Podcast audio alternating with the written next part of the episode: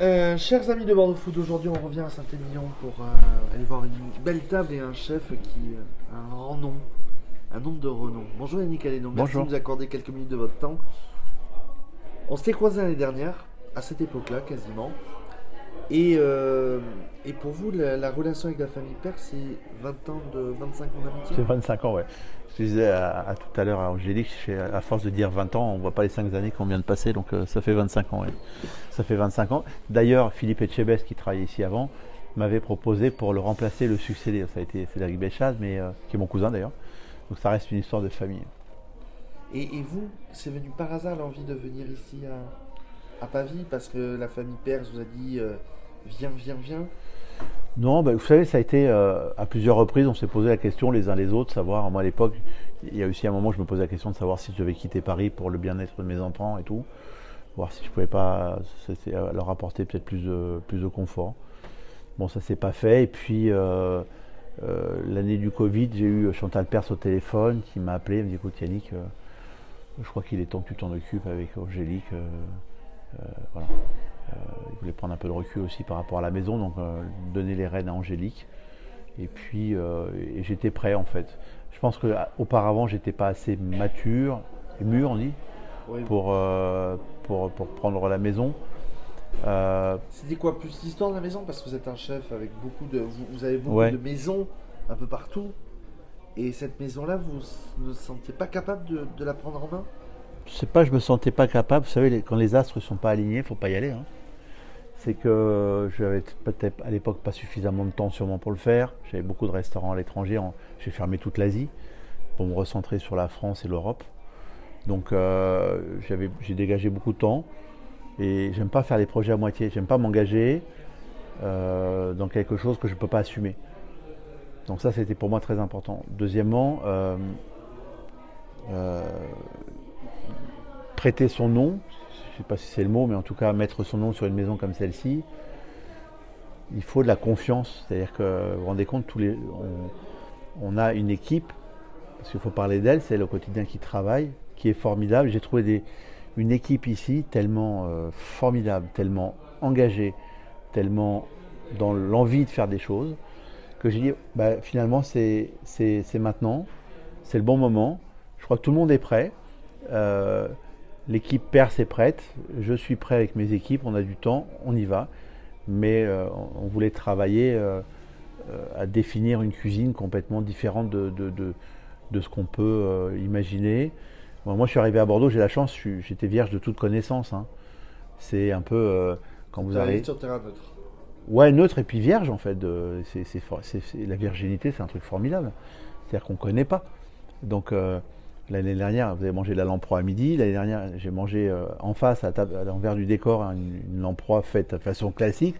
Le lendemain, j'ai appelé Chantal. J'ai fait c'est quoi ce truc tellement c'est bon? Elle me dit mais c'est la lamproie. Genre c'est banal. Mais en fait non, c'est pas banal.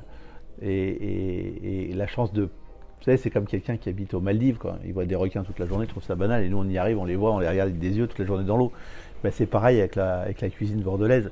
Moi j'ai découvert des produits, et, et, et ça me donne envie encore plus de cuisiner, de la rencontre. Voilà, vous voyez ce que je veux dire C'est- c'est- Ouais. Pour moi, c'est pas banal. Bon, c'est c'est l'identité de- d'un d'un endroit euh, voilà, qu'on découvre avec un regard naïf. Quand vous partez euh, dans d'autres pays, quand vous abordez euh, d'autres villes, euh, ben, comment vous abordez justement la culture gastronomique euh, sur place? C'est quoi votre, vos codes, vos- votre façon de fonctionner? C'est toujours la même façon, Pour en fait. le local justement. Toujours la même façon, c'est à la rencontre des producteurs et des produits. C'est le produit qui guide l'assiette, en fait.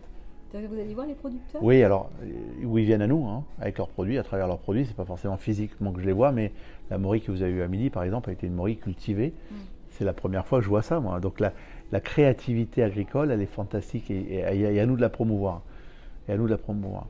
Donc euh, ce qui guide ça, euh, c'est exactement le produit. euh, et la culture aussi, la culture est intéressante. Vous bouquinez beaucoup avant d'arriver dans un endroit Vous regardez un petit peu euh, qui s'y fait euh, En fait, l'ambition que j'avais ici, elle est simple. C'est, la cuisine régionale est un, est un- est un principe assez nouveau. Mm.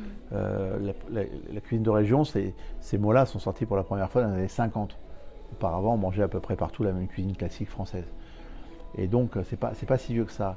Et la cuisine bordelaise, de par la structure des châteaux, etc., est resté très ancré dans cette tradition de château, justement.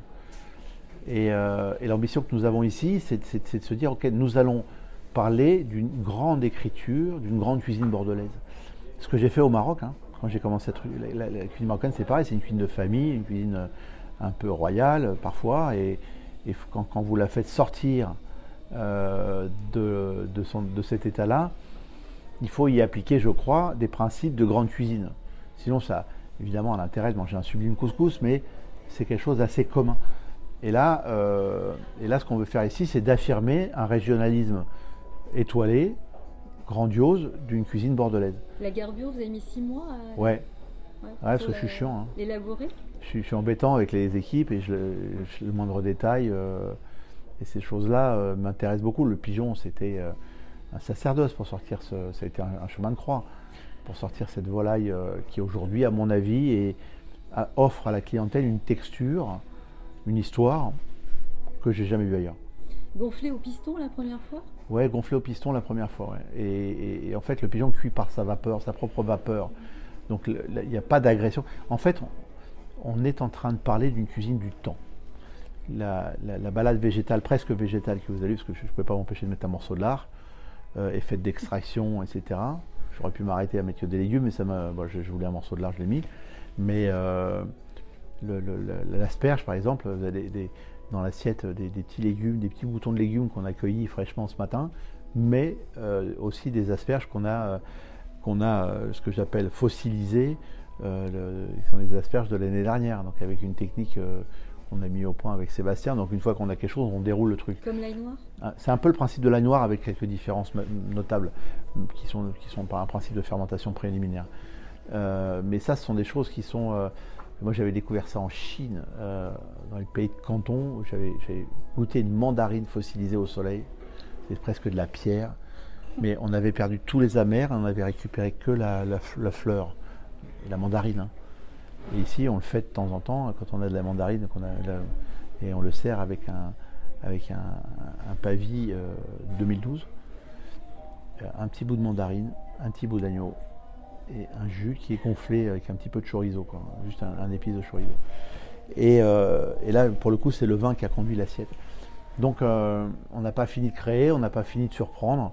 Euh, on a un objectif qui est important pour la région. Euh, il n'y a pas eu de 3 étoiles au guide Michelin. troisième étoile. 2000, 1937. Hein. Et 54 le. Bah le, oui, ça fait loin. Le Chapon fort. C'était 54 ou 37 54 Chapon Alors voilà. À Bordeaux, ouais. Bon, en tous les cas, les 3 étoiles, c'est ce que vous voulez ici? Euh, On veut l'excellence, ouais. ouais. On, veut surtout, euh, on veut surtout que cette région a besoin, euh, vraiment, la, la, région a besoin de, de, de, grandes tables. Alors je ne suis pas la seule, hein, on n'est pas la seule, hein, il y en a, il y a et, et, je pense que c'est évidemment des signes très importants et très forts pour que les jeunes reviennent s'installer en province, se disent c'est possible, je peux y arriver. Euh, je, je, des jeunes qu'on aura peut-être formés ici qui diront bah, tiens, j'ai connu l'excellence et je veux m'installer à mon compte. Voilà. Notre travail, il est là, notre ambition est là. Moi, j'ai 54 ans, j'ai 55 bientôt. J'ai fait plein de choses et puis, euh, puis ça va, j'ai pas besoin d'une étoile de plus. Je pense que la région en a besoin en tout cas. L'idée, c'est de faire revenir les chefs ici et de redévelopper une, une certaine culture culinaire. Ouais, bon, déjà, c'est, on aura, si on a trois étoiles, c'est parce qu'on aura bien travaillé. Hein. Faut pas, faut pas se leurrer. Hein. C'est pas, ils vont pas, c'est comme ça que ça marche. Hein. C'est la conséquence du travail. La première recherche que nous avons, c'est la satisfaction de notre clientèle, et on voit aujourd'hui euh, énormément des gens revenir. On a une table à midi, euh, ils étaient là hier, ils sont revenus midi, ils se sont régalés. Donc c'est avant tout ça un restaurant. Euh, on, veut proposer quelque chose d'unique aussi, pas une cuisine inspirée du nord de l'Europe par exemple.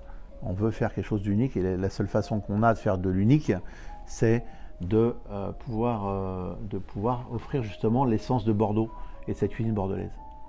C'est marrant parce que en off vous disiez j'aime beaucoup la Toscane. Ici ça ressemble un peu à la Toscane aussi. Il n'y a pas la mer. Hein. Non, mais quand même au niveau des. Il n'y a pas la Méditerranée. Oui, a pas la non, mais bien sûr. Hein vous vous rendez compte la chance qu'on a en France d'avoir des villages pareils. Ouais. Saint-Émilion, le plus, un des plus beaux villages du monde. Effectivement, il y a, il y a encore ça aussi en Italie où on trouve des villages avec cette typicité. Euh, Enfin, moi, je me mets sur la terrasse l'après-midi et je me ressource avant de repartir. C'est ça qui est génial, quoi. Et encore une fois, c'est pas banal. Alors moi, encore une fois, je, je, répète le truc, mais moi, je viens de Paris, je suis- à chaque fois que je vois, je me pose les yeux, je me balade dans le village, j'admire. Et, euh, et encore une fois, si je reviens à la cuisine, je pense que la cuisine qu'on est en train d'offrir ici est la cuisine qui ressemble au Bordelais. Quoi. Euh, les Bordelais sont des gens taiseux, ils, font, ils sont très discrets. Euh, ils, sont, ils, sont, ils, sont, ils, sont, ils, sont, ils, sont, ils, sont, ils, sont, ils sont forts. Euh, ils sont forts et ils ont du caractère. Et je pense que euh, notre- la cuisine qu'on produit ici est aussi un peu comme la famille perse. Quoi. C'est, euh, on n'est pas dans l'ostentation, on n'est pas dans la démonstration. Euh, on est dans la, je crois, dans, dans- dans- dans le juste, euh, avec nos goûts. On aime, on n'aime pas, mais je pense qu'on affirme des goûts euh, qui sont ceux que l'on veut, avec authenticité et honnêteté, donner à la clientèle. Et je pense que c'est avant toute chose une cuisine qui ressemble vraiment au Bordelais. Merci. Faire plaisir, faire plaisir, au final. On peut résumer ça, faire plaisir. Ouais, bah, on est là pour ça. ouais.